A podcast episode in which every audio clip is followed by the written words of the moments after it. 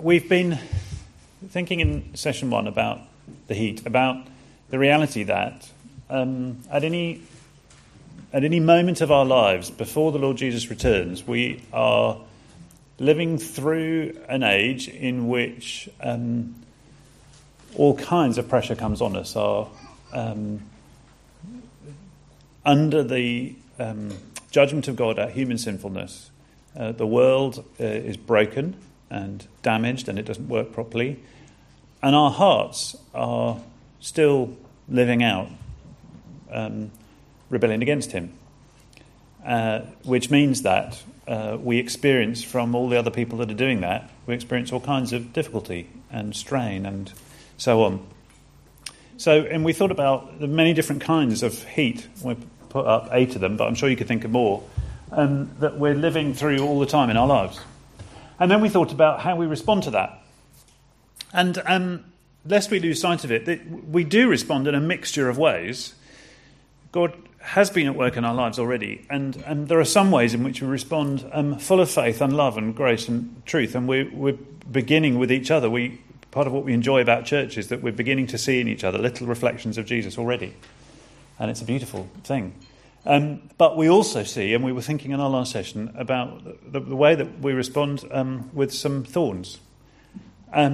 We thought about how, when we notice that we're losing our temper or that we're resentful at somebody or jealous or whatever it is, we thought about how easy it is to say to someone else or to say to ourselves, well, just stop it, just do something different.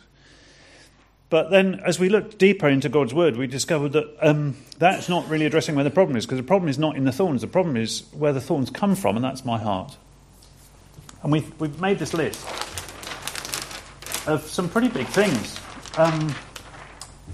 some pretty big commitments that are going on in our hearts, some pretty big beliefs. And so the question we need to think about now as we come to our third session is, where do we go with this? One way of coping with this is to kind of cover it over. And as Veronica was saying, we have these big ideas. Yeah, we know we're sinful, and in that kind of general sense, we're a Christian. We know that Christ forgives us, but actually, what about the ways in which we keep revealing that in the little 5-minute slots of our day and the drive to work? And isn't it the case that as we stop to think about those things, those ways we are, we can feel pretty ashamed, and we can feel pretty hopeless, and so we tend to just push these things away and not really face up to what they really say about us. So it does feel a very strange thing to say that when I'm carrying out the recycling, I'm demonstrating that I think I ought to be God, because it's only recycling. And it does feel a very extreme thing to say what James was saying, that if I have snapped at a child, one of my kids perhaps, there is something of the murderer in me. We don't like that language, and one of the reasons is because it feels so extreme. But the other is, well, if I were to admit that, where would I go? Because one of the ways that you cope is we try to tell each other that we're okay, that we're not that bad. And then when we get together, we try and give the impression that we're okay, we're not that bad. And church easily becomes a place of people who aren't sinners, people who are basically not that bad. But actually, church is the place of people who are that bad and who do behave in these kinds of ways. I do want from other people what God has not given me. I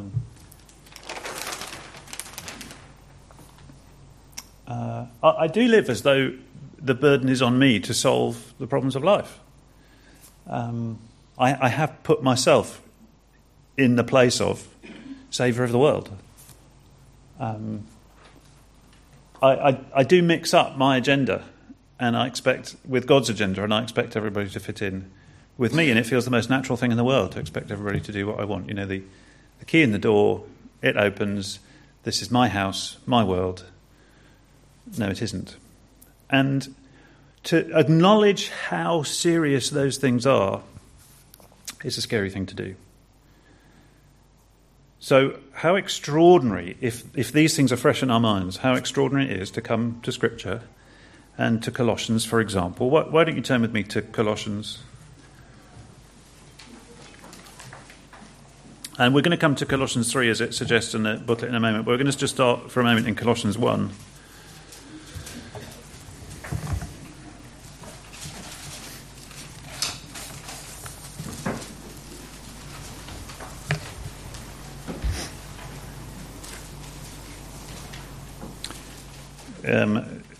It's a long sentence.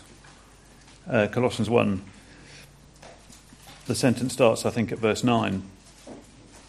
But I'm going to interrupt it and just start at verse 12.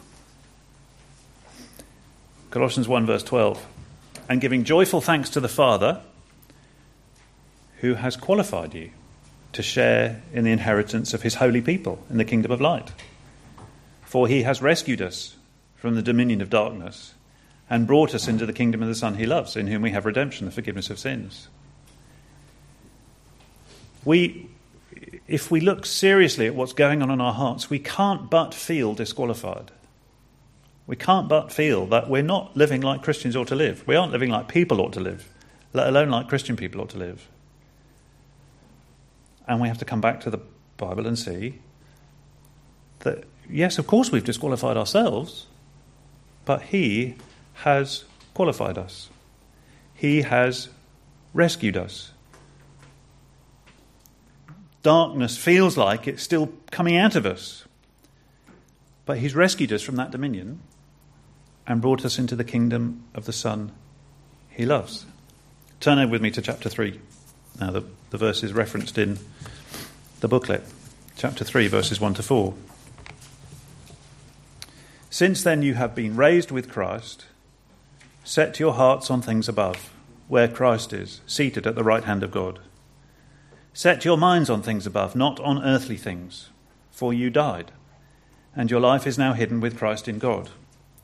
When Christ, who is your life, appears, then you also will appear with him in glory. Do you see there in verse 1? Set your hearts on things above. Verse 2, set your minds on things above. Now, I don't know how much time and effort we actually spend doing that, setting our hearts and setting our minds on things above. I think if we try to think about what does that mean? How can I get excited about verses 1 to 4 of chapter 3? It's hard to do, and it's not hard to think about all the exciting things that might be here for me in this life. You know, I can get pretty excited about some things that might happen. For example, I was chatting to Richard, and I've already alluded to this, Richard, the helicopter pilot, and I was sharing his sense of excitement, how exciting it would be to fly a plane. I just think that would be amazing, or fly a helicopter. And I was to think about that experience of what it would be to be in command of this extraordinary machine and to be able to make it do what I want. I think that's phenomenal. Maybe there's something else that you could set your heart on, something that it's easy to imagine finding incredibly exciting and engrossing. And maybe it could happen next week or next month or next year. Maybe there's some sort of hope that things, wonderful things could happen. And it's easy to think yourself into those situations. You know, your team winning is an elating feeling if you're a serious fan. It's easy to think what that feels like. Or getting married, or something like that, you know, whether or not those things happen, it's easy to be excited about them. We know what that feels like. We can easily think ourselves about it. But what Paul is saying here is that there is an experience coming which is immeasurably more exciting than anything we can possibly imagine. When Christ, who is your life, appears, then you also will appear with him in glory. Not when Christ, who is your life, appears, then he's going to reveal all of your shame.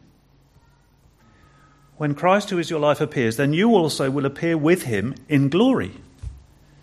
Now just think for one tiny moment about what that might be like. What might it be like when the thing for which God has been tuning the universe since even before he created it, when that finally comes to pass? What will it be like when all the people in whose lives he's been active across all of space and time are united around the throne of Jesus and enjoying him and singing his praise? What might that be like? That'll be better than winning the league. What might it be like when finally, in all of God's people, those sinful tendencies, the things that are going wrong all over the place, the instinct that we have to replace God in whatever ways, the instinct we have to push him away to the edge of our lives and get on with something else, when that's all disappeared and finally we realise in the depth of our hearts what we were created for, that we really are most happy in the worship of this brilliant, beautiful God. What might that be like? But it's hard to be as excited about those things, which is why Paul says, set your hearts on things above. Set your minds on things above. It's hard to do. We have to make ourselves do it. And one way of doing it is to open the Bible regularly and read what it says and think about it. Another way to do it is to come to church and listen to what is said and try and respond to it. Another way is to sing. And we're going to sing at the end of this session. And singing is one of the ways that God's given us to put a little bit of our heart on things above and to give a little bit of our minds to things above, not on earthly things. So we want to keep growing in ourselves the habit when we're singing of thinking about the words, because the words and the music in great songs, they go together and they lift us and they help us do what is so hard, which is to get our minds out of all these wonderful worldly excitements and worldly good things that God does bless us with and look at something purer and more wonderful and extraordinary. And the thing is, we know that there's so much rubbish going on, we don't deserve any of it. But on the cross, Jesus Christ bore all of this. Not just those sort of heroically tragic and big sins that easily come to mind when we put ourselves in the category of sinner, but all the things yesterday and today and tomorrow and the next day and the day after that, all the little ways we niggle at work, all the little things at home, all the big things that we fantasize about and dream about, all of those things. We can face them honestly and acknowledge what we're like, because all of those things Jesus Christ took on the cross and bore the punishment for them so that you and I don't have to. He qualified us because we can't qualify ourselves.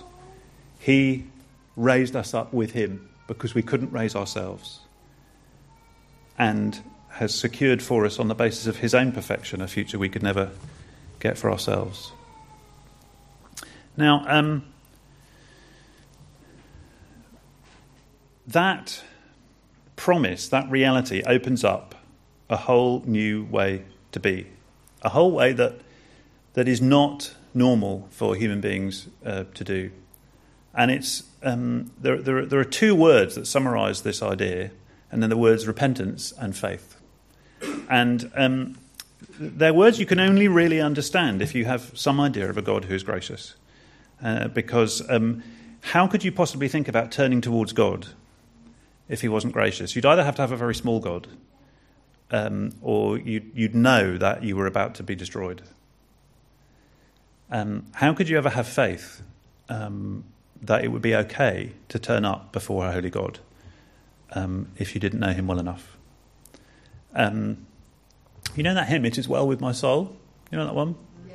Extraordinary hymn written by a man who had lost his wife and had lost his children at sea, and heard in a telegram that only his wife survived. And he writes this extraordinary song about It Is Well. And in the last verse, he talks about how one day the trump will resound and the Lord will appear. Even so, it is well with my soul. How could it possibly be that the Lord could come back to his world as the king of all the universe and the judge of all people, and it would be well with my soul. Why would I not be in great trouble when the Lord who's watched me do this every day of my life returns? Because of the cross. Because of what that God is like. And one of the most beautiful places I know to discover again what that God is like is in the amazing story of the prodigal son. And we're going to look there now. So turn to Luke chapter 15.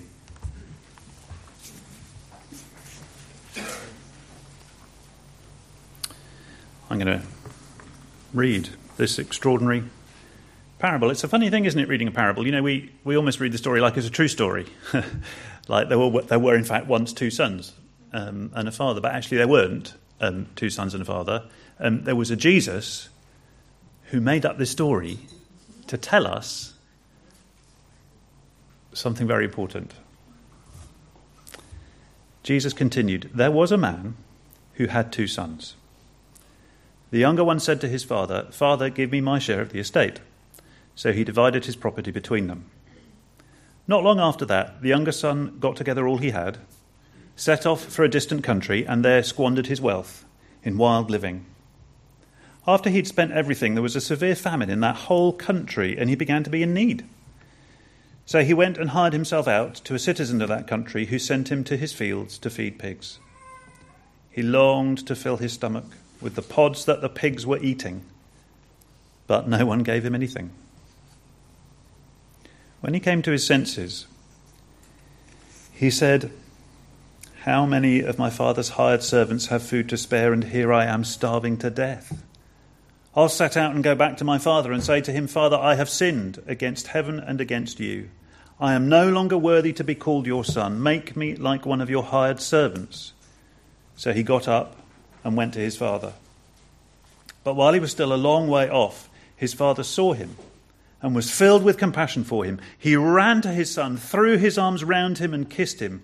The son said to him, 'Father, I have sinned against heaven and against you. I am no longer worthy to be called your son.' But the father said to his servants, 'Quick, bring the best robe and put it on him. Put a ring on his finger and sandals on his feet. Bring the fattened calf and kill it. Let's have a feast and celebrate. For this son of mine was dead and is alive again. He was lost and is found.' So they began to celebrate. Meanwhile, the elder son was in the field. When he came near the house, he heard music and dancing. So he called one of the servants and asked him what was going on. 'Your brother's come,' he replied, 'and your father's killed the fattened calf because he has him back safe and sound.' The elder brother became angry and refused to go in. So his father went out and pleaded with him. But he answered his father, 'Look, all these years I've been slaving for you and never disobeyed your orders. Yet you never gave me even a young goat so I could celebrate with my friends. But when this son of yours who squandered your property with prostitutes comes home, you kill the fattened calf for him.' 'My son,' the father said, 'you are always with me, and everything I have is yours. But we had to celebrate and be glad, because this brother of yours was dead and is alive again. He was lost and is found.'" There are so many things in that extraordinary parable that Jesus invented to tell us what he wanted us to know about those things. And the first thing I wanted to draw out of it, among all the things we could, is really what it means to come to your senses, to turn around. Do you see how at some point the son is woken up to how dire his situation is, and he realises where he is. He's in a pigsty eating pig food, and somehow it dawns on him, this, hang on a minute, I thought this was going to be the great life. I thought this was the way to go. I thought with me in charge, making my choices, doing my thing, I thought this was going to be paradise. And somehow I've ended up here. And that wakes him up. Something wakes him up. And he realises that the only place he might go that could be better where he is now is back to his father. He doesn't think he's got grounds to think that he can be a son again, but at least he could be a servant. And so he heads off in that direction with his words all worked out and tries to see what possibilities there might be. So he goes back. He's turning away from his old self and coming back to the Father. He's going to ask, he's going to confess what he's done. I've sinned against heaven and against you. And he's going to ask to be forgiven and allowed back in the household. That's the essence of repentance. If we can see what's going on in our heart in a fresh way, that alive and kicking within us, in the stuff we're living out in the ordinary days of our lives, there is something really dark and ugly. And if God is kind enough, whenever he is kind enough, to bring us to our senses so we see what's really there, we can follow the example of this younger brother. We can wake up and go round and ask our Father for forgiveness. Come back and tell him what we can see is wrong. Come back and tell him how we've sinned against him. What have we done? Come back and tell him the ugliness that we've seen in our heart. Come back and tell him the stupidity of thinking that I could expect the laws of nature to be suspended, that I could expect to get my own way, that I could expect to be treated as if I was the most important person on a delayed train. Tell him how ugly we see that is and how sorry we are that we behave like that in his universe, and ask if he might forgive us and have us back. And that's the essence of repentance, turning round, saying sorry. And when the Bible talks about what's the essence of the way to respond to God, it uses that word repentance a lot, because we need to turn round a lot. It's a common thing. It's a daily part, actually, of the Christian life, to keep coming back when we see it. But there's another beautiful word that goes alongside it, and we're going to need both. Repentance, the ability to see really what's going on and to turn from it, to turn to action. But the flip side of it is, if I do that, how will God respond? If I come back and say, Lord, I've seen something really ugly in my heart, and I hardly know if I can really talk to you about it, because I think I've been behaving as if I was God in my own world. I think I've been behaving as if I should be the Lord and others should serve me. How will God respond? This story tells you. While he was still a long way off, his Father saw him, was filled with compassion for him. Jesus made up that phrase. He put it in the story so that you would know how the Father thinks when you come back. He's filled with compassion for you. He's not saying, oh, for goodness sake, thank goodness you finally saw what was going on. No, he's filled with compassion. His heart goes out towards us. And he runs to his Son, threw his arms round him and kissed him. Now, Jesus didn't have to put any of those phrases in. He could just said his Father had him back. His Father runs to him, throws his arms around him and kissed him. Do you see what Jesus is trying to say? This is what God is like when we come back. This is how he treats us. This is how he'll treat me. This is how he'll treat you. And the Son is on shore. This is great, but I wanted to say, could I be a servant? And the Father has to surprise him again with his overwhelming grace, his extravagant grace. The best robe, and a ring on his finger, and sandals on his feet, and the roast beef, 3 R's. Staggering love, robe, ring, fattened calf. This is party time. This is what I've longed for. This is my. I'm excited. I want to celebrate. You're home.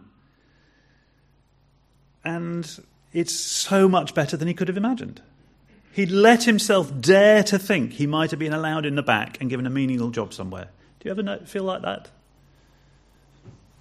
If I really came back, if I was serious about coming back to the Lord, I suppose I might squeak in. I might creep in the back door of heaven and not be thrown out, because there's probably some menial job that needs doing somewhere. And the Lord comes out to get us, and he takes us by the hand, and he brings us in to the front and says, "It is great that you're here. I've been longing to welcome you back. You are so welcome. I love you. And all that I have, I share with you." That's the essence of faith, is to believe in our Father's love and forgiveness, to accept that Jesus told this story, to try and persuade us this is what the Father is like, and to accept his loving embrace when we come back to him in repentance. Now, you don't know that embrace if you don't repent. If we still live out in the pigsty and are quite pleased with ourselves out there, we'll never know that embrace.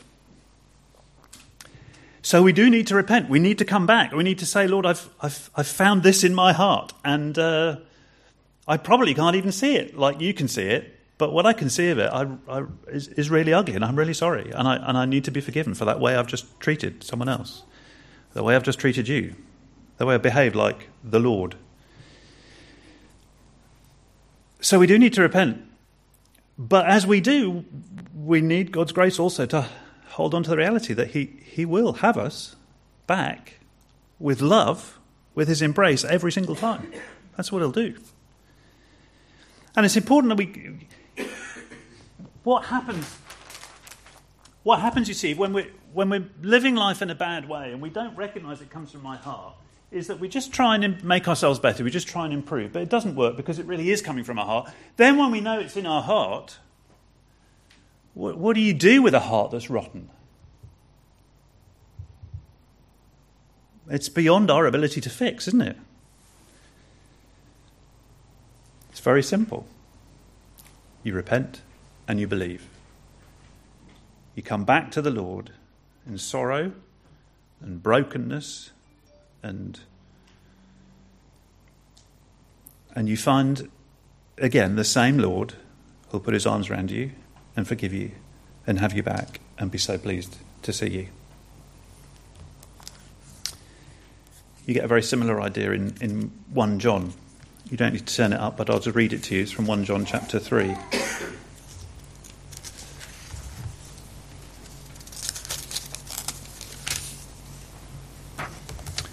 "See what great love the Father has lavished on us, that we should be called children of God.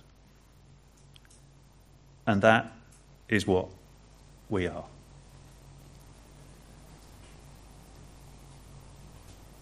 See what great love the Father has lavished on us. Not because he didn't know what was going on. He knew it long before we did. But because he loves us. See what great love the Father has lavished on us, that we should be called children of God. And that is what we are. So we come back to God as his children, and we experience his love again in surprising and beautiful and humbling ways.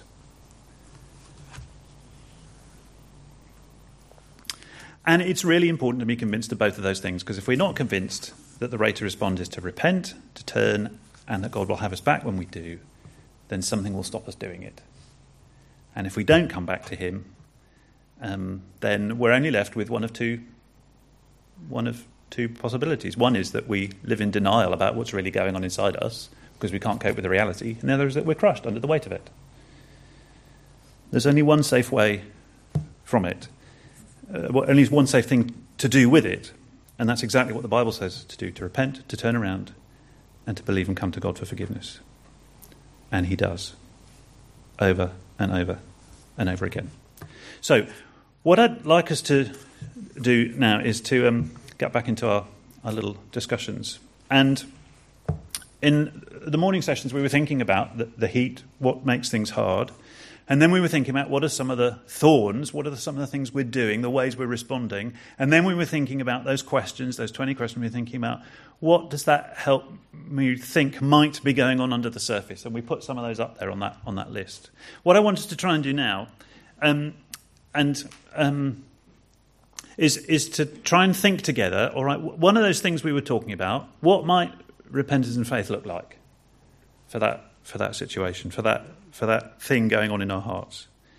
What would it look like? And you could try and talk about the idea, or you could try and even talk about what you know, the son in the story Jesus tells us, he thinks about what would I say? What will I say when I come back?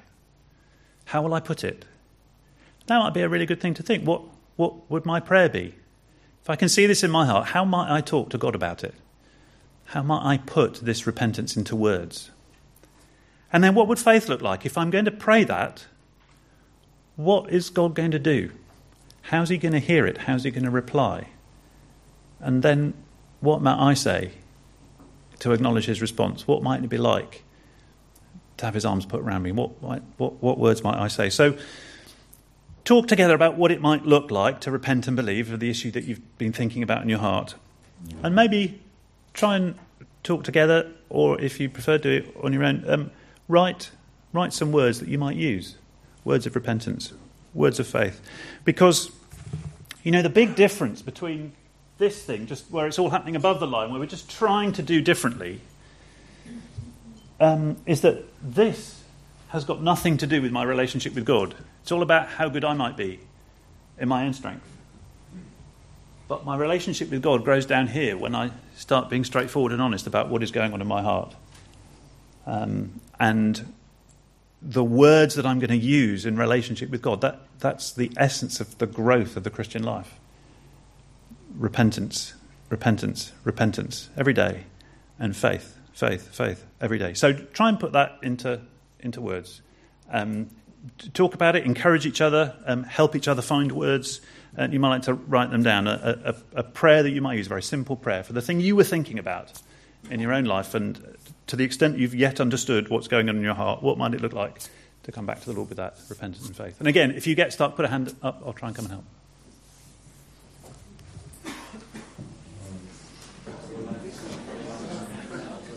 Again, I'm sorry to interrupt. Anyone like to feedback what you're seeing, what you're thinking, what you're enjoying, what you're puzzled by? Have you a question you want to ask? Any thoughts out there? Give me a sense of how the discussion on your table was going. Again, don't need the specifics of what you were talking about, but how did that feel? What are you noticing? What are you thinking? What are you enjoying? What are you puzzled by?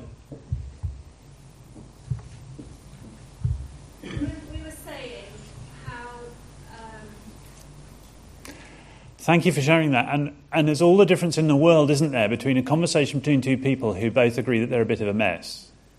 And it's nice to find someone else is a mess too. So it's, you know, we have that kind of unity. And a conversation in which, in that kind of unity, we know we have an amazing kind of a father together who meets us where we are and takes us on and says, yeah, it's to people like you that I give you the kingdom. And that's a different kind of special Christian unity, and it is a joy. Did other people have that experience just chatting on tables, or remind you of that kind of feel in church, that this is who we are, and it's lovely. Thank you. Any other bits of feedback or puzzlement, question? Yeah. We were saying how these questions are sort of ongoing. Yes. So this is a process which just goes on and on and on, and. You know, our hearts, was it Shrek who said, ogres are like onions? And we are like ogres. We have those layers too. And, you know, at this moment, we understand something of who we are and something of our sin. And it may be that some of us are thinking, yeah, I've never really thought myself that way before. I was blind to this. And that part of what sin does to us is it blinds us. We don't see our own sin. And God has his way. Especially in the relationships of a church, of gently taking off another layer when we're ready for it. And he might use a conversation with somebody else. He might use a lemonade bottle. He might use all kinds of things that he's very brilliant at using just to take another layer off, and that gives us another opportunity. And, you know, that would be a scary thing, wouldn't it, if all he was doing was showing us our sin. But he's showing us our sin in order to show us his grace more. And that becomes a wonderful thing. And you know, the more we do this, the more we walk in the real joy of the Christian life. We don't have to pretend to him or to other people. We really are a community of sinners, dearly loved, and we're growing together. And somehow, day by day, bit by bit, little by little, he is turning each of us a little bit more into the image of his son. Yeah, thank you. Any other questions, observations, comments? Yeah. Yeah. That's a beautiful picture. And it works on kind of different timescales, doesn't it? There are some times when that sort of happens over a period of some weeks. And there are some times when it happens over about 3 or 4 seconds. Because instead of burying under the carpet, you say, Lord, this is what I'm like. You forgive me. And that's all it takes. But there's that fresh little sweet experience of grace. You know, when this was happening with the lemonade bottle, unusually for me, the Lord in his kindness, he woke me up to see the absurdity of what I was doing. And 20 seconds later I was saying, Dear Lord God, thank you for finding an amazing way to remind me that you're the God who does everything well and I'm not. You're the God who wherever you put something it stays and I'm not. You're the God who is the great one and I am not. And you've given me an opportunity to worship you because you're so much better and bigger than me. And even though I'm so angry about something so stupid, I'm a bit like Jonah at the end of Jonah, you know, I'm angry about a vine that died because of how it affected me. You still love me. And that moment of anger inside the space of probably even 10 or 15 seconds because of the way the Spirit was going at that moment, it was turned into a moment of worship. And isn't that amazing grace? It's just extraordinary. And now, have I always been like that every time I take out the recycling? No, the episode I've been telling you about was a number of years ago. But I found myself this week opening the door where our recycling now is in our house, and the recycling bins are far too small, so it then gets piled up, squashed in the side. And the task now is to try and somehow compress all this recycling into these two little bins so you can make it safely out to the bin. So stuff still falls off the top. But, you know, I found myself thinking, actually, I can actually grow to like to take out the recycling because for me it's a little moment of worship where I get to say, thank you that you're God and I'm not. Will I do that all the time? No, but some of the time is amazing, isn't it? It is. I have one overriding question, Andrew. Have you kept that lemonade bottle? No, I haven't. No, it got recycled gloriously by Merton Council. Yeah.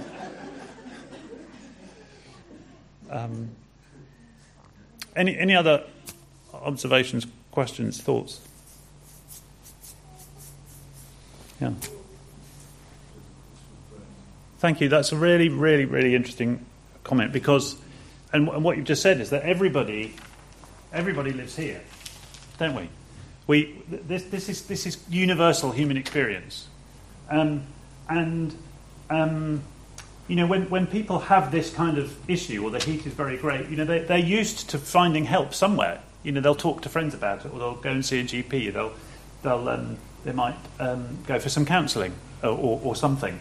And you know, the extraordinary grace that we're given is to know that the problem really is in our hearts, and the Lord has undertaken that, and He's undertaken because He bears the punishment for our sin in the cross because of His amazing love for us. And He's undertaken because that same Jesus Christ is with us by His Spirit to recreate His own beauty in our own hearts so that good fruit becomes possible. And I think about the fruit tomorrow in ways that it wasn't possible before. Now this stuff here, that is the good news. This is the gospel. And the thing is that when we're trying to share the gospel with people, they don't know much about this anymore. And they're not so sure about that necessarily, but they may not believe in the existence of God, but they definitely know this because they live in this all the time. It means that any conversation you have about anything that's significant in anybody's life, especially things they find hard, you're very, very close to gospel territory. You're very, very close to the opportunity to share, well, yeah, I know what you mean. It is really hard being a parent when your teenagers really only want to play computer games, and they've got their headphones on, and you're shouting and you can't get through. I want to have a relationship with my son, and he wants to have a relationship with the screen. And it's hard to be patient. I know what that's like. And actually, one of the reasons why I'm so impatient is because I naturally default to the assumption that I should get what I want. And actually, I've discovered that that's a real problem between me and God, that I should get what I want. And it's a pretty scary thing to acknowledge, except that he's also told me that he loves me very, very much. And as I've thought more about that, I've found when I talk to my son, I can sit there quietly and wait until he's come to the end of a round, and then talk to him, rather than demanding that he stops and serves me in that moment. I can wait for a minute or two and serve him, and I found that really hard, but God has helped me a little bit. Now, you wouldn't monologue like that, but I'm just trying to say your conversation about something normal relates to something very wonderful, or can do. And you'd all be much better at that than me, and you've all got friends with different issues. But you're right, it does open up new ways of connecting with the ordinary lives of ourselves and everybody. Yeah, thank you for that. Let me set us back then to answer the question that I printed a little bit higher up in the sheet. Here is Colossians 3:1-4. And I'm going to ask you, what do you find exciting about this? Since then you've been raised with Christ, set your hearts on things above, where Christ is, seated at the right hand of God. Set your minds on things above, not on earthly things, for you died, and your life is now hidden with Christ in God. When Christ, who is your life, appears, then you also will appear with him in glory. I'd like you to think about that for a few minutes, and then we've had a few minutes doing that. I think we might stand and sing. We'll be led by the Veronica and the band. But I'll leave you thinking about that for a few minutes. What excites you about those verses?